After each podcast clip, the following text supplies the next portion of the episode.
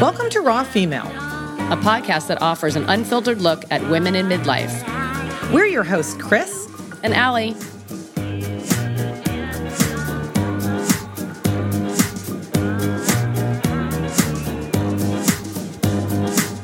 Welcome to part one of our interview with Parks California CEO and President Kindley Walsh Lawler. Kindley spent over 20 years advocating for women globally as an executive at Gap. She just transitioned into an executive level position in a new industry. Today, Kindley discusses what guided her through this work transition emotionally and logistically. She talks about the importance of being her authentic self and explores the whys behind how she structured her career.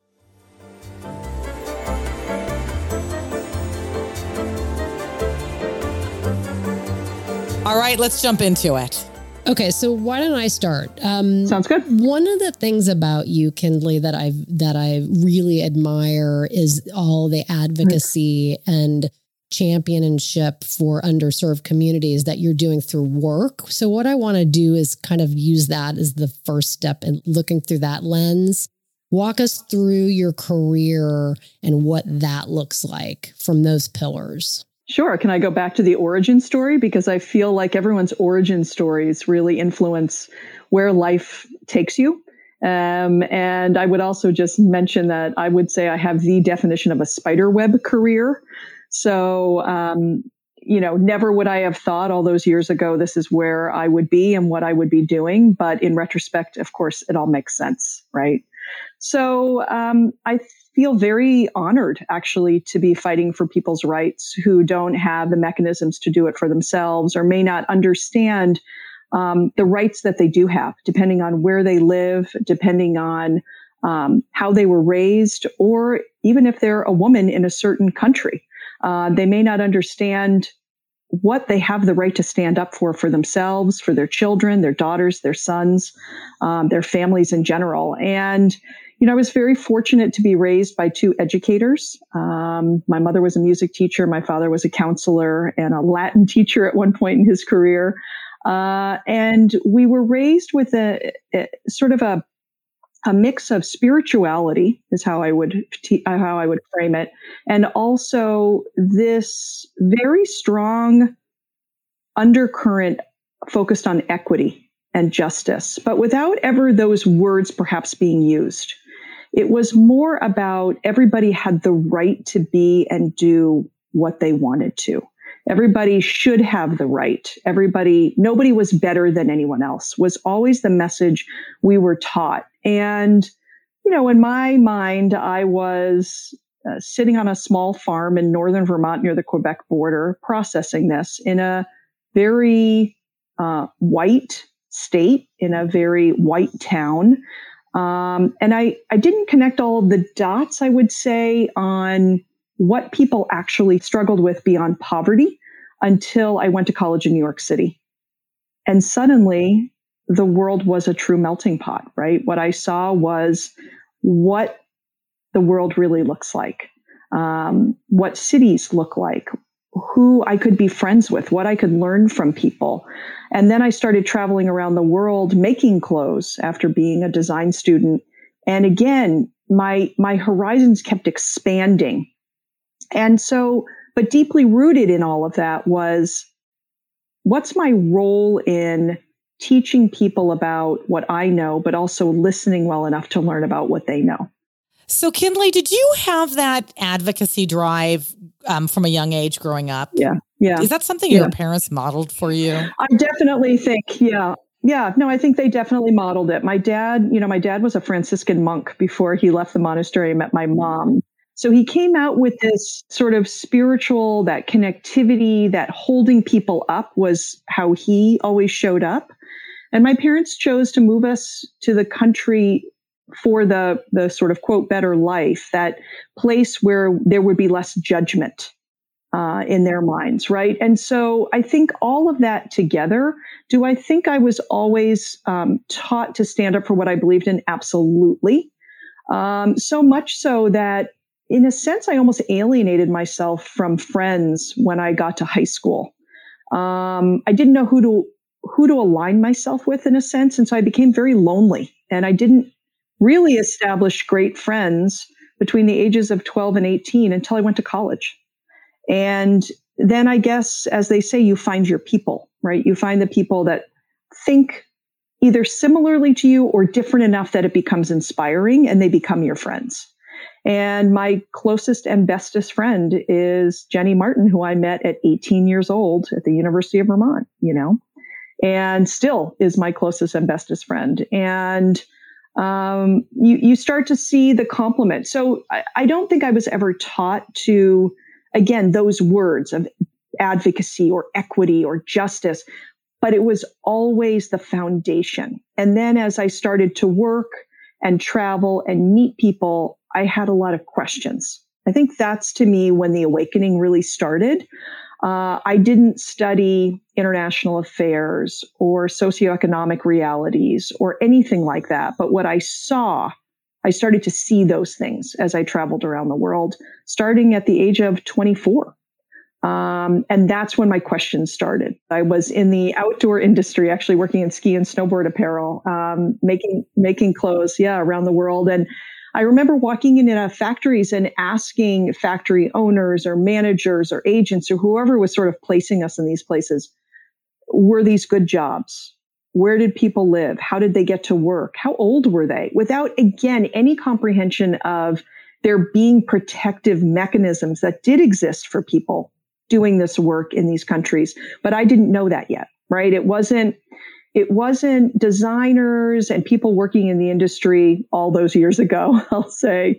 It, it wasn't, it wasn't as a parent that you should be pushing for those things. And that in retrospect sounds terrible, but but I inherently had those questions. I had that curiosity. And I think that's ultimately what led me to leave what I knew best, which was designing and making clothes, and then really stepping in to protect the primarily women who made the clothes because of my curiosity, because of my um, desire to help in some way. I loved what I did, but I really wanted to be proud of what I did.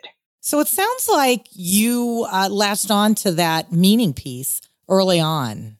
Yeah. And also, I think Gap was the the job that you were able to put a bigger footprint on that space. Yeah. Can you talk a little yeah. bit about that and how that kind of unfolded? So I had been at, I stayed at Gap for almost 21 years. So when we met, I'd been there for a couple of years and had had the opportunity to be promoted and develop a voice within the organization across two brands and had leapt from the brand piece, Banana Republic and Gap brands, into sustainability and corporate social responsibility actually the year after my oldest uh, was born. And I did that very consciously when I left and took maternity leave. I said to my husband, when I go back, the work I want to do is this sustainability work that's focused on human rights, focused on the environment.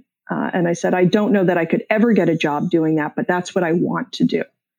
And within a year of returning into my old role of, of making the clothes, traveling around the world, getting things made and getting it into stores and customers' hands, I had made that leap uh, into, at that time, running strategy for all of sustainability and was asked to really develop a plan for the environmental work, which had newly come into the area.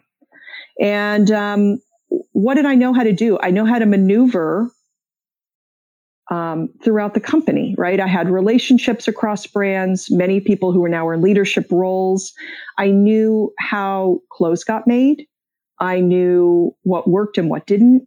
And then I was in this awakening moment of learning from people who had dedicated their entire careers or educations to focus on very specific things, human rights, or the environment or climate issues or, or, or. And so I was just like a sponge taking it in from the team that sat in San Francisco, but more often from the team that sat globally. At one point, my team was 120 people and they sat in 20 plus countries. And so they were the experts of what was happening to workforce, what the cultural norms were, if there were corruption levels, how that was affecting jobs, how it was affecting safety or rights, or all of the above.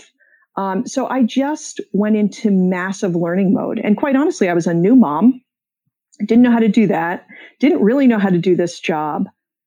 And suddenly learned about myself that I actually was very comfortable being uncomfortable. Um, that I was comfortable being in massive learning mode and that that was actually something that made me really inspired and happy. I think that's really important learning right there. I think, especially for women, I yeah. feel like, especially for the younger women too, that you want to put yourself in that uncomfortable spot. You want to kind of lean into that. And I came to that later. I think, yeah. Kindley, you actually came to that early. And I think there's that's uh, there's a distinction. If you can learn that earlier, the better. Definitely. And I, I think this is another part of, you know, how do you build on your, I keep calling it origin story, but I don't know where else to go with it. How do you build on, you know, what you were taught to believe about yourself? You know, my dad as a, as an ex monk was someone who was very um, well read and book smart and had multiple graduate degrees and, but only flew once in his whole life. And he was more comfortable with the world in books than he was the world in person. And I, I wanted to see the world in person. I wanted to really take it all in. And, you know, I, you both know that I recently had some tattoos done. Uh, I wanted to do it when I was 30, didn't. Wanted to do it when I was 40, didn't. Did it when I was 50, finally, in the middle of a pandemic. But I did these hawk feathers on both of my wrists in honor of my dad. He loved hawks. And I've been thinking a lot more about what that meant to him since I had these tattoos because I see them every day. And it almost says to me that he had this wanderlust, but he didn't know how to how to manage it because he also had fear. And so I think being able to say, yeah, maybe that makes me uncomfortable or that scares me, but still being able to do it is something that has been a tremendous um, gift and also confidence builder for me. You know, I've never been someone who says it's oh oh it's okay to fail. That's not how I see it. It's more it's okay to be in a perpetual state of learning. It's okay to not be the smartest person in the room or the expert in the room as long as you are authentically showing up, listening really well and then connecting dots maybe that others don't know how to connect. So that's something that I I think about a lot is is the connection piece. And I think it has served me very well over the years. So, Kindley, do you have any tricks or takeaways for how you push through fear at all? Ooh, good question. Mm-hmm. Yeah, um, it's interesting. To me, the unknown, it's not scary, it's really interesting. So, I guess I've never honestly, almost never, I should be, you know, just to be really blunt, almost never feel so afraid that it stops me. I feel so interested and intrigued that I have to know more. So I, I think my framing has always been there.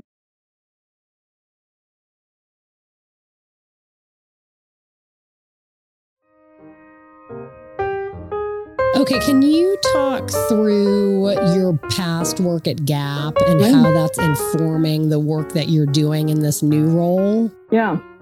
Yeah, happy to. So, you know, I spent almost 21 years at one place, and I, I think it was the right place for me for a long time because I almost kept reinventing myself, moving brand to brand, and then moving into this sort of center led um, human rights, environmental space, and then learning and, and representing the organization and the workforce in that way.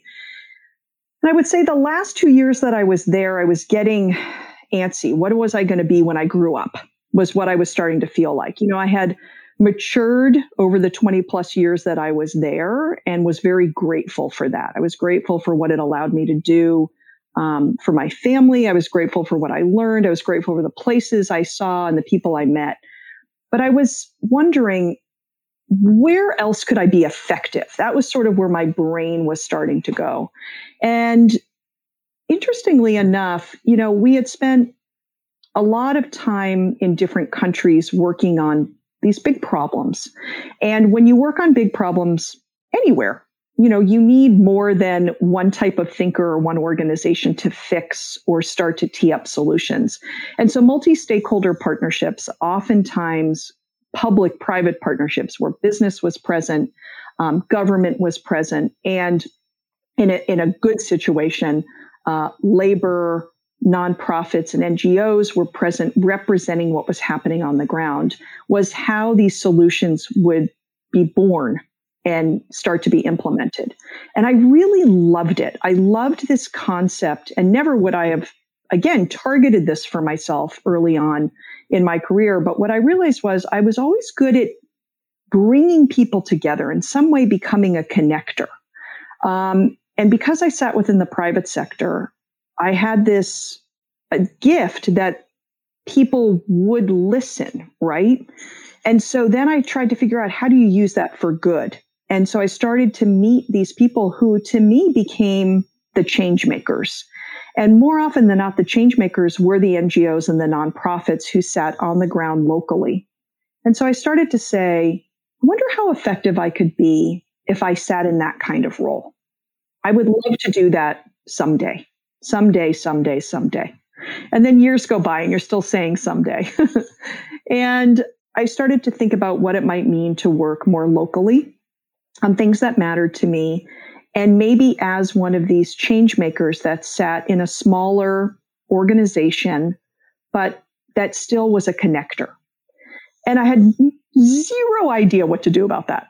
Zero idea. So I took six months off with the intent that I would take the first summer off ever since college um, with my family and went back to Vermont for almost a month and traveled around and just had an amazing time. And uh, had actually an old friend from high school. I guess all things map back there now. I don't know who had become a recruiter and had been working in parks and public lands and equity space for years.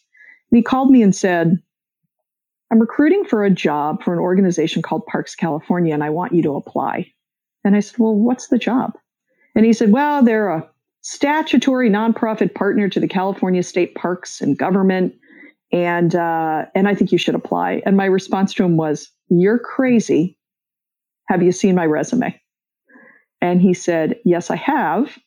And I'm not. And you need to apply. So what I would say is help and support comes from unlikely places and people who know you from years ago know you well still, even as you get older. And so it took someone who knew me when I was 14, 15 years old and who I'd stayed in touch with over the years, but and tracked my, had tracked the work that I was doing to say, I see something in you that even you don't yet see.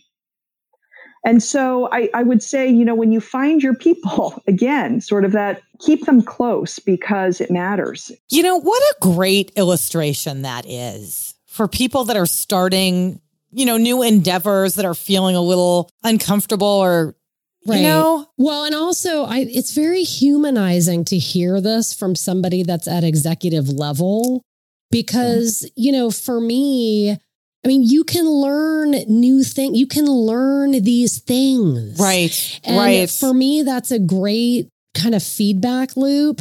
You know, my question is, is are you, do you have a process? Like yeah. I like to over prepare for things. What is your process? Yeah, I think again, sort of the, when you're especially in reinvention moments, staying true to yourself is really important.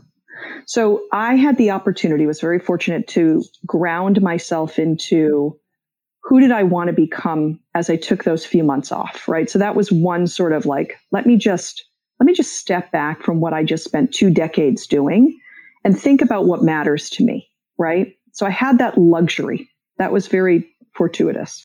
And then I had someone looking out for me in a way that I wasn't even looking out for myself. Also very fortunate there. Um, when I stepped into the role, what I said, my non, I, I sort of created a list of non-negotiables, right? I needed to be able to show up like as myself and be open and honest about what I knew and didn't know. Um, and I needed to be able to have that conversation with all levels pe- of people, not just people I w- wasn't worried about what they thought of me. I needed to be able to, to speak that candidly with everybody, whether they were the director of state parks or not, right? And so, really, all I could do was come in as my authentic self, which sounds a little silly, but has really served me well in my friendships, in my working relationships, um, and just show up and say, I am here to listen and learn from you. I will develop a point of view, but I'm not going to share it yet because I have so much to learn. And so I would say for the first two or three months, I was just in meeting after meeting doing just that, listening and learning, talking a little bit about my background, um, but not trying to marry what I had done to what I believed I needed to do yet. And then I would say by year four, or by month four, it was, oh, I'm starting to see some con- more connectivity between what I do know how to do and what some of the problem statements are that are coming to me over and over again.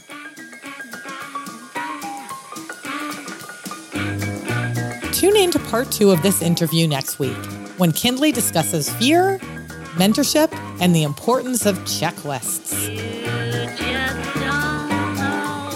Don't forget to follow us on Instagram. Our handle is at Raw Female Podcast.